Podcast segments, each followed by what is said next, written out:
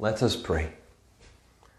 May the words of my mouth and the meditation of all our hearts be acceptable in your sight, O Lord, our strength and our Redeemer.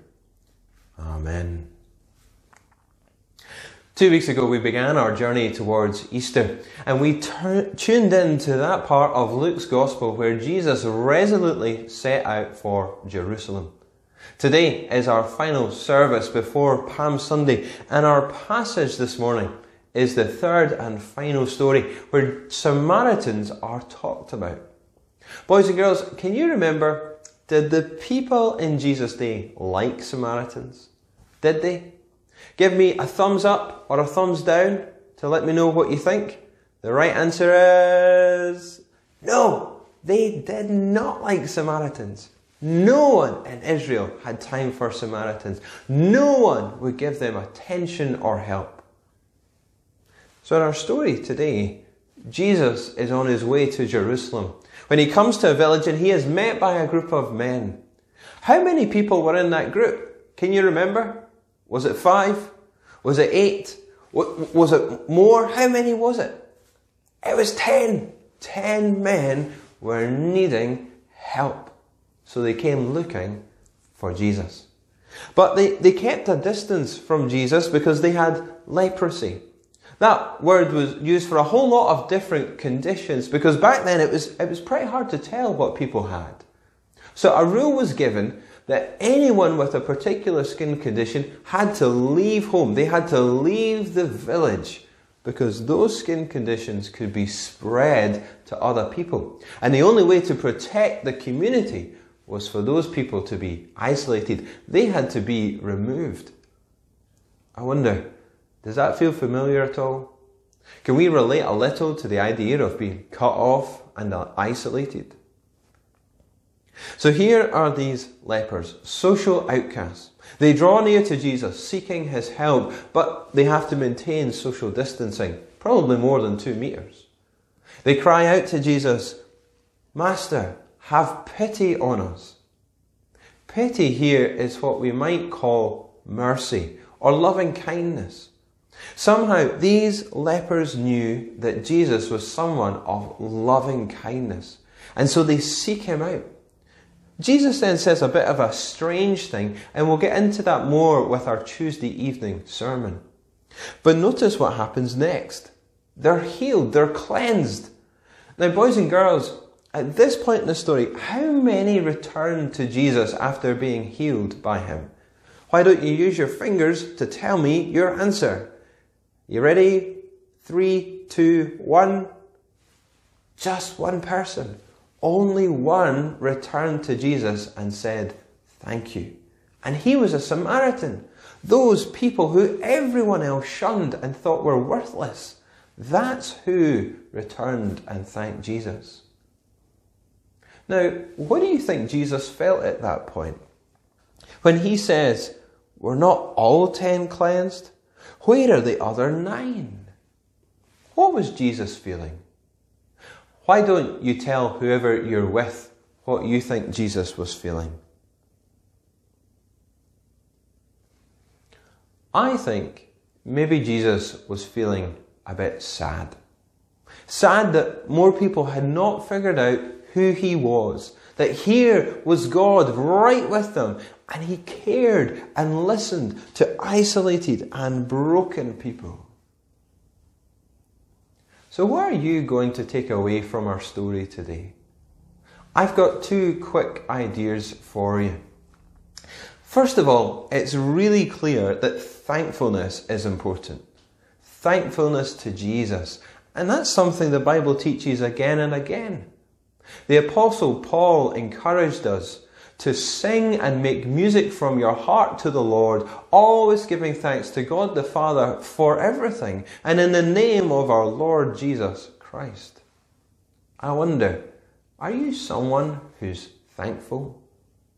We shouldn't fake thankfulness, so if some of us are grieving, then our thankfulness will be different.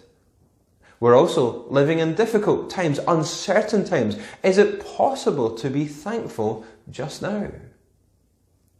Well, we've got to remember that the folks who wrote the Bible were writing in hard times themselves. yet they were still thankful. A man called Tom Wright, who's a Christian and writer, said this Our God is the giver of all things. Every mouthful of food we take, every breath of air we inhale, every note of music we hear, every smile on the face of a friend, a child, a spouse, all that and a million more things are good gifts of His generosity. The world didn't need to be like this. It could have been far more drab. In this time of isolation, in this time of, of food being harder to get and the normal things being disrupted, maybe it will make us more thankful for the things we often take for granted. So why not get into our rhythm of thanking God for the gifts of His generosity? Maybe at the start or end of your day. Because the more we are people of thankfulness, the less likely we are to be people of anger or bitterness. And if you'd like a new song to sing to, one which is full of thankfulness, then try out Matt Maher's song, Alive and Breathing. It's a great song and really lifts my soul. So let's be a people who are thankful. Idea number two, let's be people of faith, yet honest about our doubts. I'll get into this a bit more in our Tuesday evening sermon, but in verse 5, we see that the apostles, the close friends of Jesus, say to him, Increase our faith. Here are the people that Jesus is training up, and they've seen lots of miracles already, yet they are struggling. Their faith is not quite big enough. Then we read of the ten lepers, where faith in Jesus arises in the most unlikely of places, a Samaritan leper. It is that man who has great faith.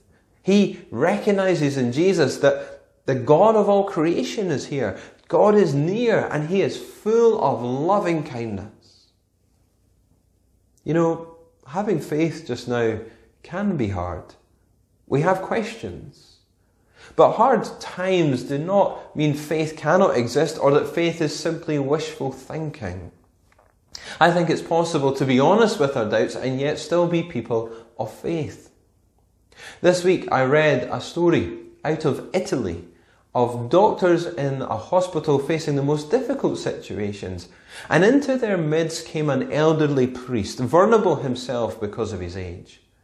What that priest did and how he did it powerfully touched some of the staff in this hospital. When he arrived, they did not believe in God. But within two weeks, faith arose within them because of that priest. We all have doubts. We all, like the disciples, have moments where we cry out, Lord, increase our faith. So, in this time of isolation, why not invest a little time in your relationship with God? One idea is to join our online Bible reading plan. You can do it on a website or in the Bible app, and details will be on our website and Facebook page this afternoon. There's going to be one for uh, older young people and adults and another for older children and younger teens. So consider getting involved and encourage your children to consider getting involved as well.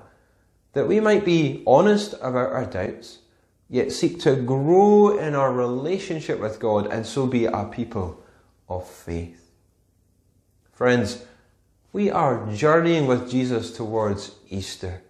And we see that He is the God of loving kindness who comes close ready to hear our doubts, increase our faith, and out of his abundant generosity give us good things, including himself.